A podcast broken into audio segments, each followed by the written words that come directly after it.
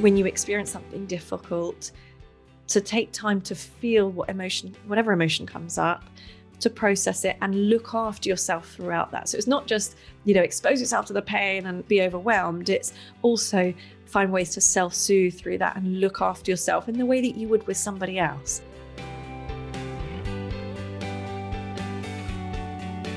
I'm Helen Russell, author, journalist, and happiness researcher, and each week I'll be talking to a special guest about how we can all get happier by learning to be sad better.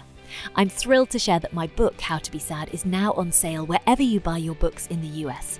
You can find it on bookshop.org, Amazon, Barnes & Noble, or wherever you like to buy books, ebooks, or audiobooks, and I'd love to hear what you think. Today's guest has more than 3 million followers and 32 million likes, but she's not your typical social media influencer. Dr. Julie Smith is the first mental health professional to start using TikTok as a platform for therapy. She's a clinical psychologist and former NHS staffer who now works in private practice as well as an online educator. Her daily posts have become a lifeline for many. She gets thousands of messages a day telling her how she's changing lives. She says now, while there are lots of ways to reduce the intensity of anxiety, we must be willing to experience it. When you can't stop fear, take it with you. That thing you want to do, do it scared. Because the things that we do most become our comfort zone. So, Dr. Julie, thank you so much for talking to me today. Thanks for having me. Uh, most people will, of course, know who you are, but if anyone who's not familiar with perhaps even TikTok, can you little let us know a little bit more about how you joined TikTok only a year ago? Is that right? To reach a younger audience and what spurred you on to, to do that? Yeah, so it was November 2019, I think. And well i was starting to kind of put a few videos on youtube and things like that and and i wanted to to share some of the sort of educational resources that come out of, of therapy and make those more available to people and at the same time my husband discovered tiktok and we thought well that you know that's a nice sort of fun platform we immediately found it quite sort of you know addictive and we liked all the kind of comedy and dancing on there i didn't see anyone on there talking about mental health so it was a little bit petrifying to sort of do something brand new. And uh, we thought we'd just give it a go. And then if nobody wanted to hear it, then the views wouldn't be there and we would disappear and pretend it never happened. So, but turns out, you know, people were hungry for that sort of information. So it took off quite quickly. And then through lockdown in 2020, everyone was at home downloading TikTok and also starting to talk about their mental health and how the pandemic was influencing that. So uh, it was a sort of perfect storm, if you like.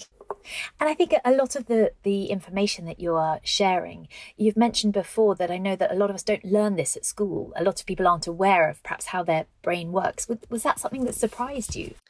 Uh, well, I think I didn't know, you know, much of this stuff either. You know, so it was only once I, you know, became a psychologist and I was doing all the training and I was reading, uh, you know, and I, I love reading lots of, uh, you know, I read all sort of non-fiction psychology books really. And so you know i'm absorbing all this information and, and, finding it useful myself. But also when people come along to therapy one element of that is educational. So you know there is the other aspect of things where you you go through things and formulate with people but there are just some sort of basic skills that people can learn in therapy but I found that lots of people, once they had that, they found it really empowering and it really gave them a shift. And some people were, you know, then ready to go and, and they felt empowered to look after their own mental health from there. So that was where I kind of, do you know what? This people shouldn't have to pay to come see a therapist to find that out. This is life skills, and um, you know, we should make it more available. So after sort of you know, chanting on about that too much, my husband said, Well, go on then, go and make it happen. so I had to. But I mean that that's is very generous and and sounds completely sensible and makes sense. I wonder was there any pushback within within your your peers and your community of of you know, you know you saying actually this should be free this information should be out there sure well um that was my biggest fear actually was you know what will my peers say and there's a sort of um uh, you know, you, you, get these thoughts that that because you're stepping outside of the norm and doing something different, that everybody will will judge that and not like it. And that fear was unfounded and, and actually all of the feedback i've had from peers both psychologists um, therapists but also in the medical community so doctors and, and gps that I, I know have been really really positive and recommending the, the content to you know sort of people that they've come across in in work and and home life. So that to me is a sort of big a big thing that helps me to feel confident that i'm sort of doing the right thing. And so you know because that, that is the fear isn't it? That everybody else that you work with will think that you're doing something awful.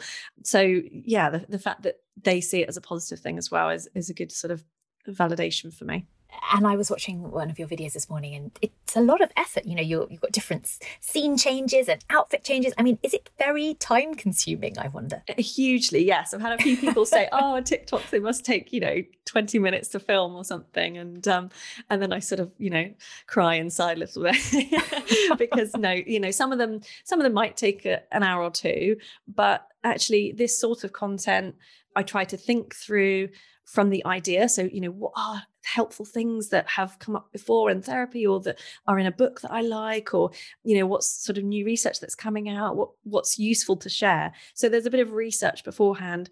There's a bit of checking that it's not been outdated or those sorts of things. And then trying to turn that kind of boring textbook uh, information into something that's vaguely engaging and entertaining. So then the idea develops, and then there's the filming process, which there's always something that goes wrong, isn't there?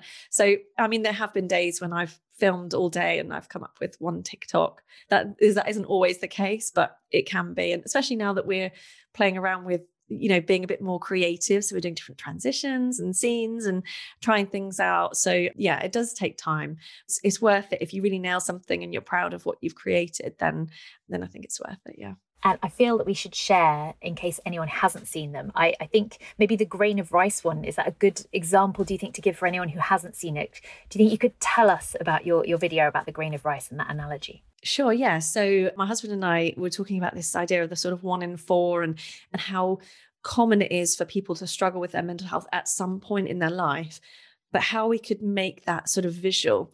So we came up with this idea of of, of using rice, grains of rice, as if they were people.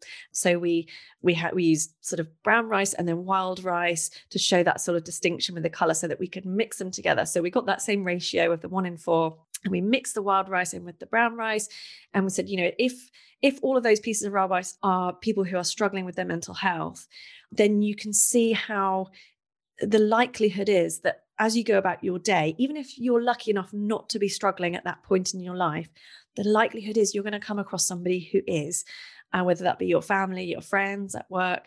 And so the idea was you know just be kind. Whoever you're coming across you, you don't know what they're going through at that point. It's not something you can see but it's that common. So, you know, it's just about sort of promoting people being a bit kinder to each other, really.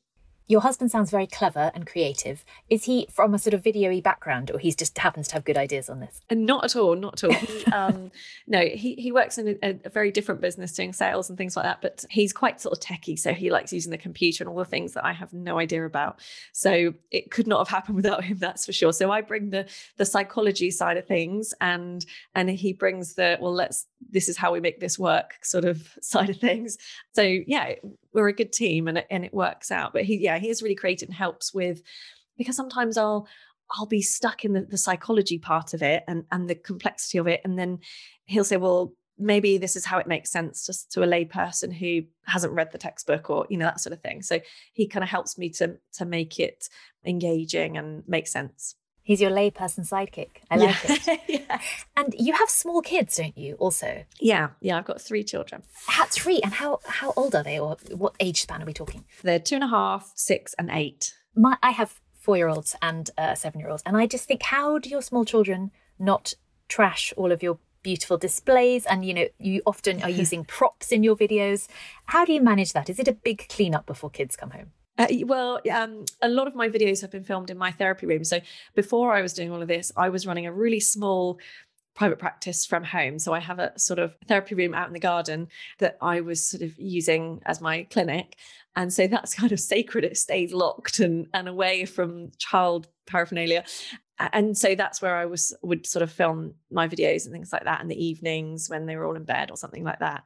So yeah, it stays it stays away. Although some of the props are stolen from my children, like the the rainbow that's behind me in my on my shelves, it stays sort of out of out of the house, which is helpful. Out of sticky finger reach. Okay.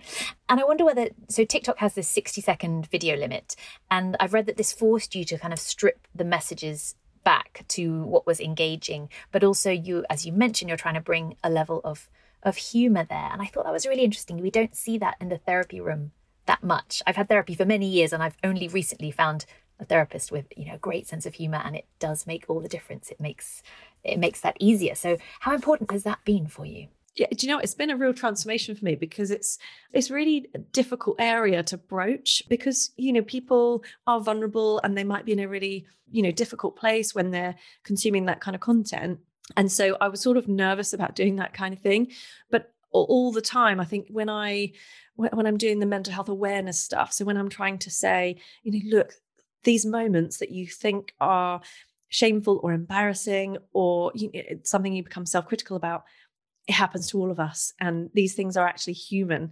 They're part of being a normal human. It doesn't mean that you are you know at fault or there's something wrong with you necessarily. So a lot of those things are me taking the mickey out of myself. So i would think of something that you know there were some videos where i would sort of play my own brain as a separate so it would cut to me with like a hoodie on and i would be the brain talking back to myself being self-critical or being really anxious about something. And and all of those things are things that I think most people, including myself, have experienced at some point. So it's really just saying, wow, look, look how sort of you know ridiculous is that we this is that we do this to ourselves and so yeah that's how i sort of managed to broach the the sort of comedy side of it is by thinking about being able to laugh at myself it works very well. And you have a fine line in hoodies. Anyone who hasn't seen Dr. Julie, check out her hoodies.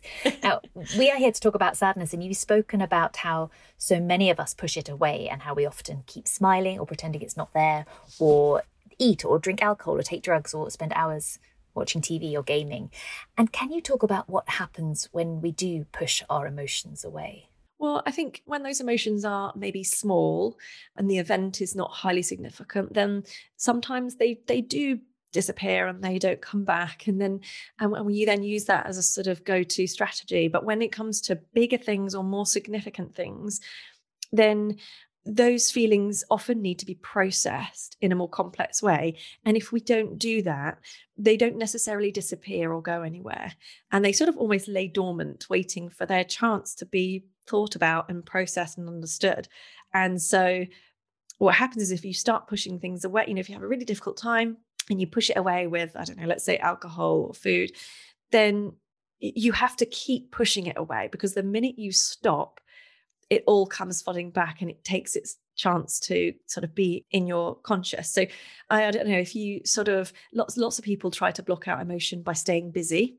Uh, and they just fill their time with you know do do do and so then those people often become afraid of rest and taking time out they don't want to sit still because you don't know what's going to come up if you if you allow yourself to sort of quiet your mind. So you, you end up in this sort of trap of either busyness or drinking or eating or whatever it is. And so it's really important i think to when you experience something difficult to take time to feel what emotion whatever emotion comes up to process it and look after yourself throughout that. So it's not just, you know, expose yourself to the pain and be overwhelmed. It's also find ways to self soothe through that and look after yourself in the way that you would with somebody else. So if a child was in, you know, really heightened distress, you wouldn't just sit and watch them through that. You might, you know, look after them, you might soothe them, you might cuddle them, you might get them a warm drink, you might allow them a chance to talk about it. Then you might you know allow them a rest by distracting them for a little while and then you might talk about it a bit more later and it's thinking about those things that you do for other people out of compassion but doing it for yourself I think that's a really lovely way of describing it because I've heard people say, you know, pretend you're your best friend or something, or, or a coach or, or in some way.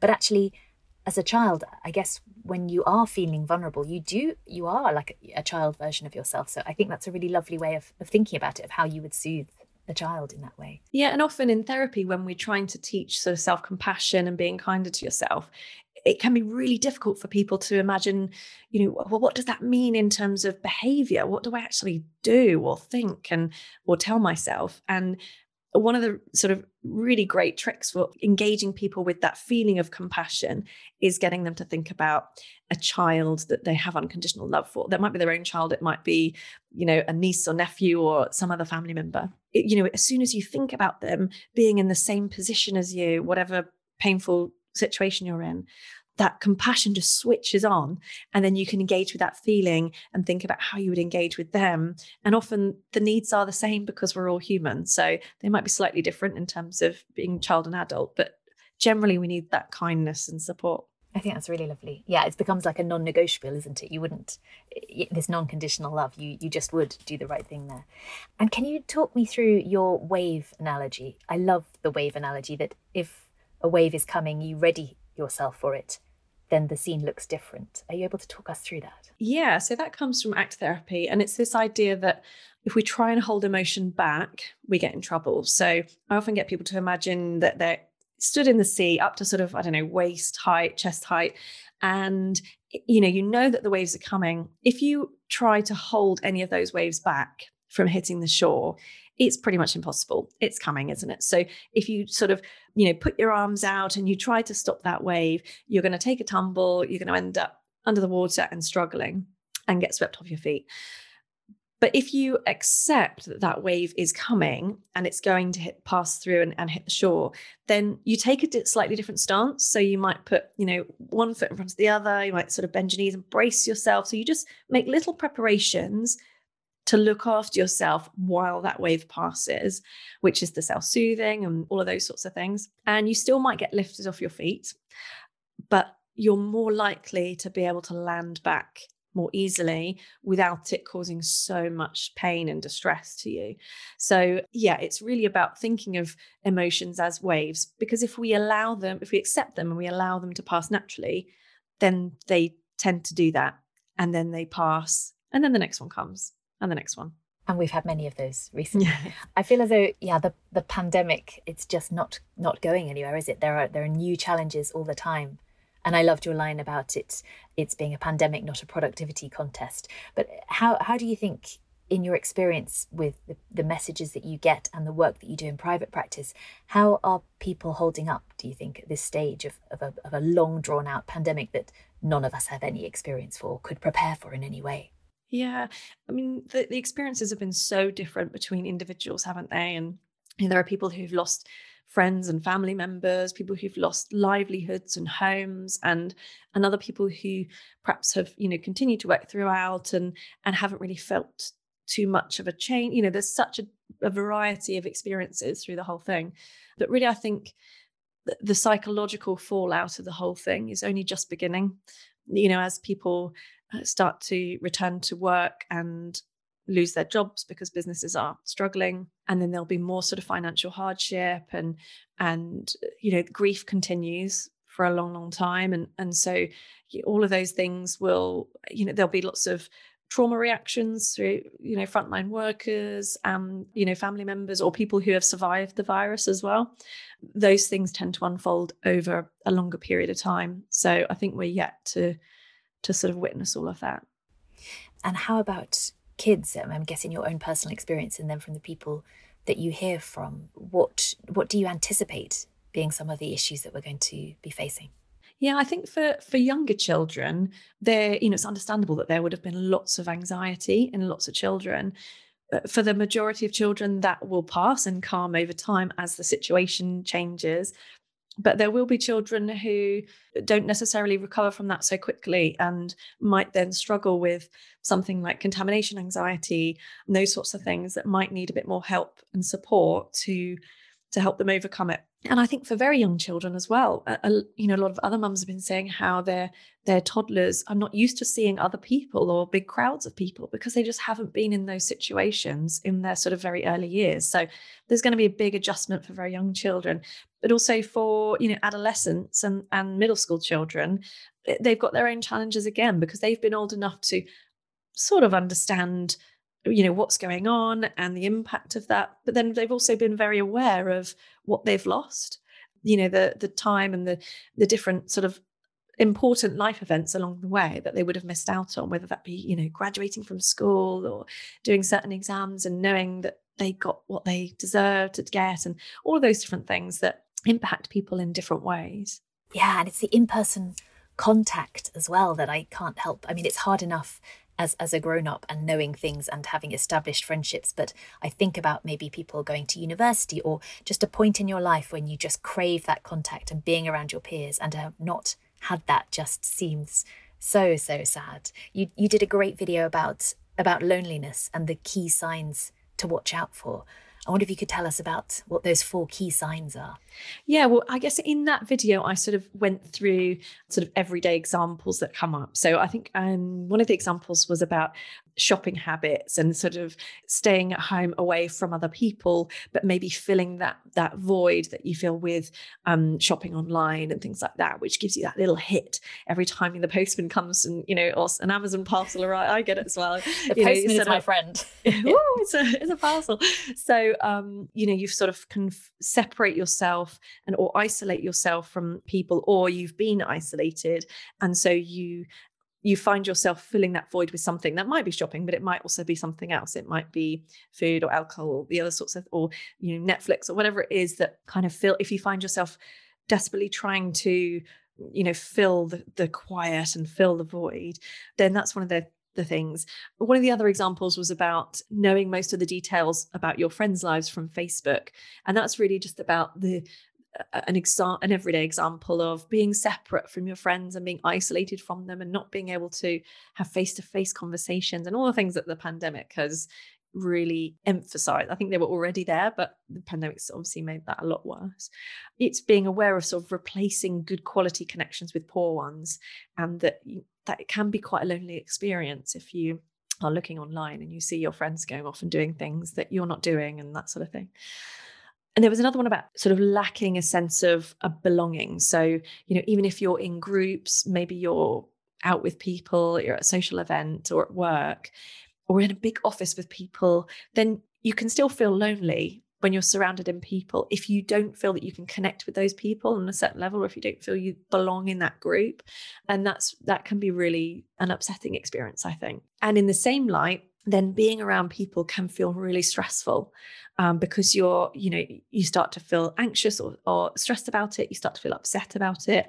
And so then you might have the urge to withdraw. So it's strange that you're, it starts with loneliness, but then you have the urge to move away from people and disconnect even further. So it becomes this sort of cycle that keeps that loneliness going.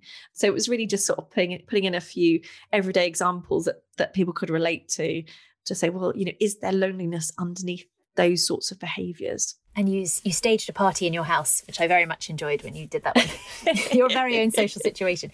And and if we're feeling those things, which I'm sure so many of us are, what do we do about it? Is it, as you say, this idea of you have to put yourself out there and, and try and reconnect, even if it's scary? Is it just doing the thing with some fear. Yeah, and I think loneliness is is hugely underestimated. Like it's just the research has really sort of increased on it over the last sort of 10 or so years about the impact it has on your health and it's it, you know, people will say, "Oh, well, I'm, you know, I'm lonely," and and carry on and carry on. But actually, it's it's a health issue. It's a physical health issue. It's a mental health issue. It affects everything. And so, first of all, is to take it seriously, and then address it as a significant need. And and yes, that does mean doing difficult things that you won't feel like doing. A bit a bit like when you know someone is depressed, they get the urge to withdraw, and part of recovery is going against that urge. And it's the same with loneliness. So loneliness will give the urge to withdraw and escape the feeling using whatever it be, TV or something like that. And part of breaking that cycle is noticing the urge to do things that aren't going to help and going against that urge. And so it's horrible and difficult. But actually, once you break that cycle a certain number of times, it becomes easier over time. Yeah, it does mean doing the difficult things and getting out there, but you can be creative with it as well. So it doesn't necessarily mean going into situations that that feel absolutely terrifying and awful. It can mean finding situations that work for you or a little bit more, feel a little bit more manageable, or meeting with people that you're more likely to feel a connection with but you have to do the hard things. Yeah. and and you have such a broad audience. I I was wondering, you know, looking through the the videos that you've done so far, whether there are any key life stages that are surprisingly overrepresented perhaps in your audience is is it mostly young people is it uh, no i think people would imagine that sort of uh, the tiktok followers are all very very young uh, but actually i think on, on instagram my followers are most the majority of them are between sort of 18 and 40 Mm-hmm. So, and I think 25 to 35 is a sort of bracket with lots of lots of people in and lots of women, sort of three quarters women. Yeah, there's that sort of group of people really who who are, are dealing with you know getting out into the world and facing all of those unrealistic expectations about what you should do and when you should do it by and all that kind of thing so yeah it's not they're not sort of as young as i i thought they perhaps would have been on on tiktok and things I always wonder about, you know, like new mothers. Eh, that was incredibly lonely time I found because, you know, if you are very fortunate and are well supported, then that's one thing. But otherwise, you you know, you're tired and you're up at all the hours. And then also the the dip in life satisfaction in in your 40s the um the u-shaped curve of happiness i wondered whether that was they were key demographics as well yeah absolutely and i think certainly that sort of maternal uh, sort of period where people tend to start having children is a is a big interest for me um, partly because of some of the work that I did in the NHS and and women that I worked with and even once I was in private practice as well, um, understanding how difficult that is and how often that's a that's not a a fault of women. That's a fault of our society and how we're set up. And you know, while there is, eh, while it can be easier for women who perhaps have more sort of financial stability, actually, it, the fact that our society is set up that you're generally going to be home alone with a baby makes that so such a vulnerable time and, and a woman's mental health is never more vulnerable than in the first year after they give birth so we have to really really think about what we're doing here and you know because the impact is huge on the mothers and then can be on the children too if if it continues and stuff so yeah it's a real sort of area of interest for me i haven't covered hugely yet but it, i'm thinking of sort of doing a bit more more content in that area I think it'd be great. I think it's society as a whole, isn't it, though? Because those mothers and those children will end up being people's colleagues, people's bosses, people's employees. It, it's everyone. There's no one for whom childcare does not have an impact and the way we look after mothers.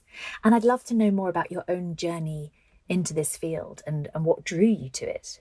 What were you like growing up? yeah so um, i had no idea even really what psychology was i i always really enjoyed i was an avid reader so i would read a lot but i wouldn't read necessarily sort of you know, science fiction or fantasy things. I read things about everyday life for human beings. And so that was always a real interest, is sort of very human stories. And I always loved that. And then there was a chance to study psychology at A level at my uh, sixth form. So I thought, well, that sounds interesting. Let's have a go. And still just had no real idea of what the future held, but really enjoyed it. And so I thought, well, yeah, let's have a go at that at, at university. And and still really didn't know what I wanted to do with that until I found myself in a, a research assistant post after graduating in an addictions unit. And there was somebody there who was going ahead to do the clinical training. And so just sort of learned about it all then. So all the way along, I've just sort of followed my interests rather than having a set, you know, game plan and all that kind of thing. So yeah, I've just sort of followed what I was interested in all the way along. And here we are. so was addiction your first sort of area of expertise, or that just happened to be what you were in at the time? So I was a research assistant at that point. So I'd just graduated from my degree. I hadn't done any sort of clinical training or anything like that. Um, so yeah, it was as a research assistant. So probably not my expertise, but but a good sort of area that got me stuck into sort of clinical work and um, motivational interviewing, those sorts of skills that really fascinated me. So, and can you, what is motivational interviewing? I hear this term often, but I'm sure many people are not entirely clear. Yeah, so it's a it's a set of sort of clinical skills, so a way of talking to someone, way of interviewing someone, certain strategies that you might use to help someone who is considering change of some sort to help them contemplate that and move towards action and contemplating action and considering what might be needed to move them towards that. So it's not about sort of persuading anyone or you know brainwashing anyone into you know being motivated but it's it's a set of skills that help someone to move along that cycle of change towards taking action. And it's used a lot in in sort of things like addiction services but but lots of other services too because any mental health service or, or physical health service as well change is difficult. And and if you've got to make any kind of lifestyle change having a clear reason why you're doing that and that it's important to you helps you to take action. So just telling someone to do something doesn't really help. Um, but if they come to their own conclusion that they know what they want to do and exactly why and why it's so important to them, then they're much more likely to do it. Okay, so yes, can't just tell people what to be doing. Okay. Um, and I know that you use a range of psychological therapies depending on the individual. I wonder if you could talk us through some of these from cognitive behavioral therapy to acceptance and commitment therapy. I feel as though there are many acronyms that get heard, but I think as as we talked about, the layperson doesn't always quite know what they are, and it's helpful to understand what might suit us best. Yeah, sure. So I'll give you a sort of quick rundown. So CBT stands for cognitive behavior therapy cognitive is a sort of posh word for thoughts and it's really about that combination of um, how our thoughts and our behavior and our physical state all influence each other and influence how we feel. So the idea is, you know, I often say to people, they come to therapy and they say, well, I, I, want to feel different. I've got some feelings that I have and I don't want them. And there's some that I'm missing out on I would like back. And we can't just sort of wake up and choose how to feel in the morning. Be great if we could say, you know, today I want to feel joy, but, you know, and then it would arrive, but it doesn't.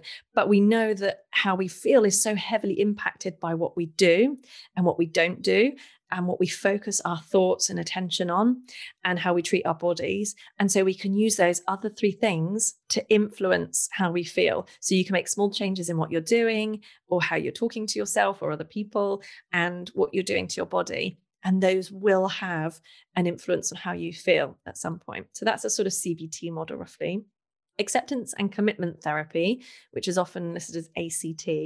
Well, that that metaphor that we talked about with the waves, that's from ACT. Mm. So that's about learning how to not push emotion away, but to uh, allow it to be there, to look after yourself through that, and build your awareness of it. But also to get really clear on your values. So rather than sort of chasing happiness you you get really clear on what matters most to you what's important to you what gives you meaning what gives you purpose what you want to represent as a person or what you want to be as a person those represent the sort of the paths that that you follow in life so the things that you want to stay close to and then if you're sort of living in line with your values you're generally more happy than if you're not living in line with your values. So it's really about sort of valued living and being able to tolerate those waves of pain or discomfort that come along during life.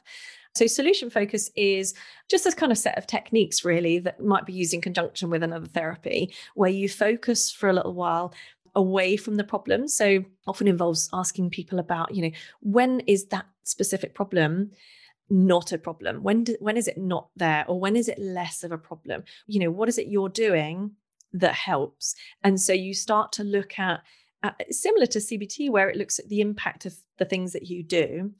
Uh, it really kind of deep dives into really specific details about when you do that, does it help? Does it make it worse when you do this? When, and and so you're really looking at what small things can I change that bring me to feeling at my best or feeling better or this thing being less of a problem. So it's really just a slightly shift of focus in but it's, it's really really helpful for some people. Okay so good practical one. And then the final on my uh, my hot, uh, hot acronym countdown dialectical behavior therapy. Yeah dbt is a, is a really intensive year long therapy in which you have individual therapy once a week alongside a group skills based educational program you you have your individual therapy which is very individualized and you go through your formulation and things that have happened to you. And then in the skills group it's it's a learning experience. So you learn emotion regulation skills uh, distress tolerance skills sort of how to soothe your way through painful emotion and how to prevent emotions from being so intense.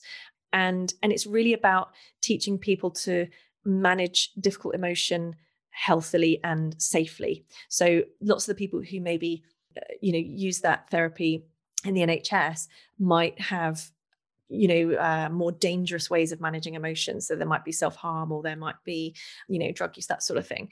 But actually the skills that are taught in the group are generally life skills that are helpful for all of us. So you know i've picked up on a few of them and put them in videos because i think things like having a self-soothing box is a great idea for lots of people where you kind of if you find yourself in real trouble emotionally and you feel overwhelmed, you don't want to have to think through what do I need? What's the best thing to do right now? You want it right there.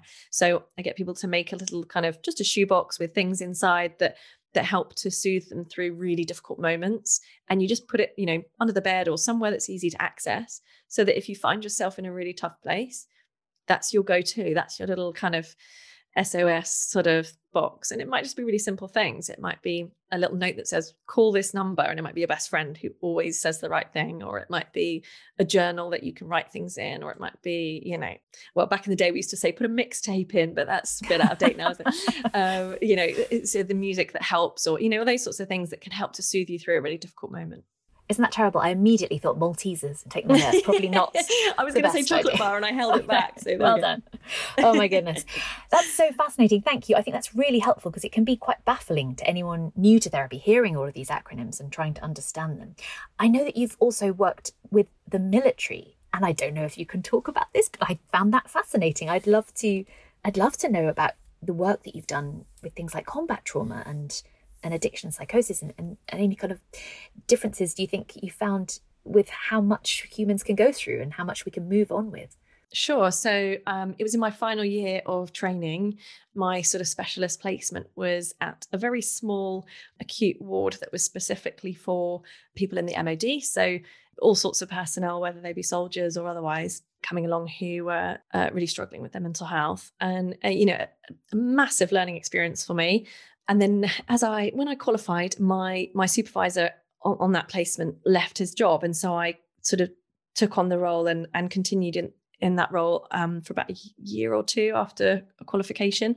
And it, yeah, a, a, huge learning experience. Um, in hindsight, a really steep learning curve. You know, sort of being exposed to stories of extreme trauma as a sort of you know newly qualified clinician was difficult, but also taught me a huge amount.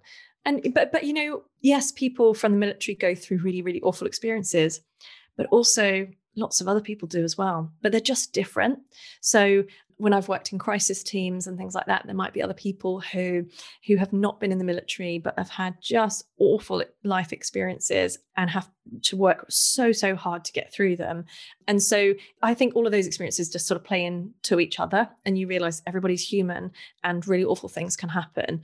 Yeah, and and I think also you know in therapy sometimes people are working to smaller goals that that take a long time to get towards, but it doesn't make them any less likely to get there.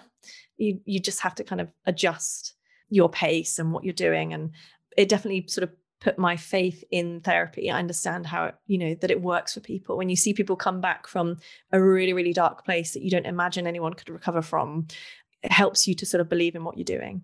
Yeah, that's fascinating. Yes, to really see what what is possible. And I wonder what helps you when you are feeling sad or when you're finding days challenging?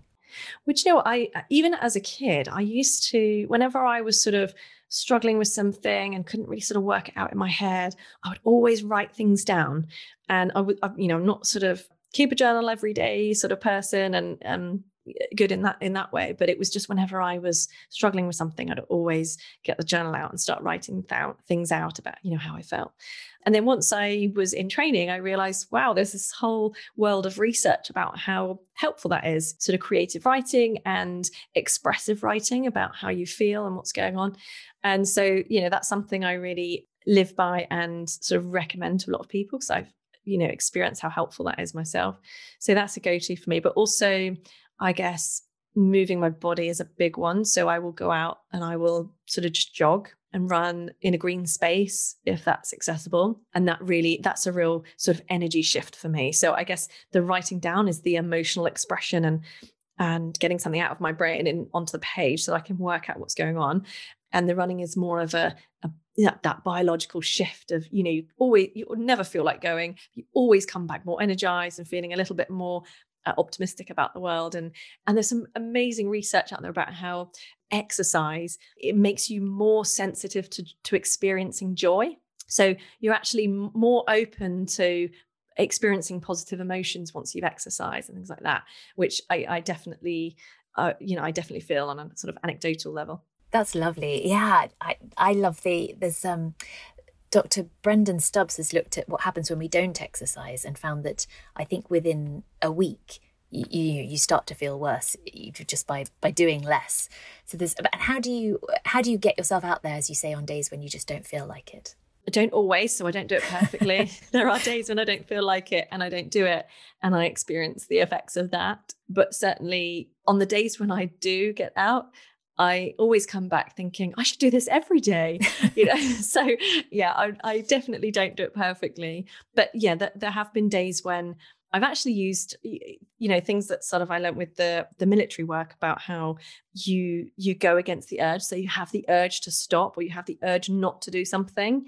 You have to experience that urge, recognize what is most important to you, and go against the urge. So you know, there's that we often do that in DBT where we'll get people to be aware of urges and recognize that they can act opposite to them. So we'd often get people to hold like a polo or something in their mouth and say, well, don't crunch, you know, that kind of game yes. we used to play as kids.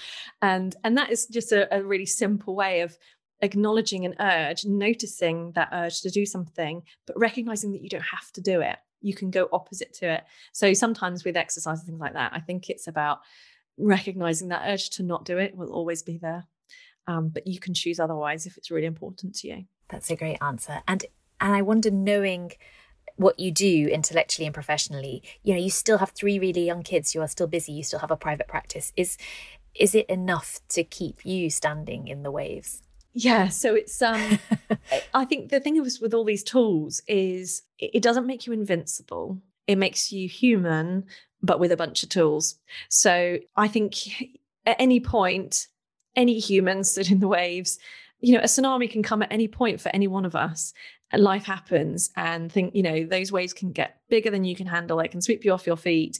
But if you've got all these tools that are well practiced from even the good time, you know, it's good to practice those tools when times are good because then they're easier to practice. And then, you know, if life happens and a tsunami hits and, and you are completely, you know, swept off your feet, then it's about getting back on track. So it's not about living perfectly, never experiencing sadness or trauma or any of those things. It's about finding ways to get back up and live a life that has meaning and purpose for you and in which you can find some degree of joy and love and creativity and all those things. So yeah, for me, it's about, you know, there might be days when I'm completely swept off my feet because something awful has happened.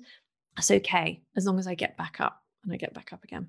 Thank you for sharing that. I think that people will find that really helpful to hear. And I, I noticed when you were talking about what matters, it's around meaning and joy. And I wonder, in a lot of the work I have done into happiness, the reason I wrote How to Be Sad is because I noticed a lot of people I spoke to had had such a, a, sort of almost an obsession with happiness that they were quite phobic of feeling sad. Do you think we have, as a society, got a bit of a skewed or perhaps narrow definition of happiness as as this sort of goal, as this always smiling, never experiencing the sad things or doing the tough things right now. Yeah, yeah. And I think that's generally sort of promoted on social media as well, isn't it? Is this idea and when everybody puts their best foot forward, don't they? And and so that's understandable that that kind of thing happens. But yeah, I think we have part of that conversation about mental health is acknowledging that all emotions and all experiences in terms of positive and negative are human they're not necessarily a, a fault or something that's gone wrong. And so, yeah, sadness is part of being human, and and we need to to learn the skills to to manage it just like everything else. And and that's where i mean this year i've been sort of working on on my book why has nobody told me that before? And it really came from uh, well the, the title came from those people in therapy that were saying this skill is really helpful and it's really changing things for me. Why why do i not know this? Why has no one told me this so I've sort of filled that bit with all this the different skills that that help you with those everyday ups and downs that happen to human beings that can help us to get back on track and just help us to get back up when when things get really tricky. That's some very wise advice. I can't wait to read that one.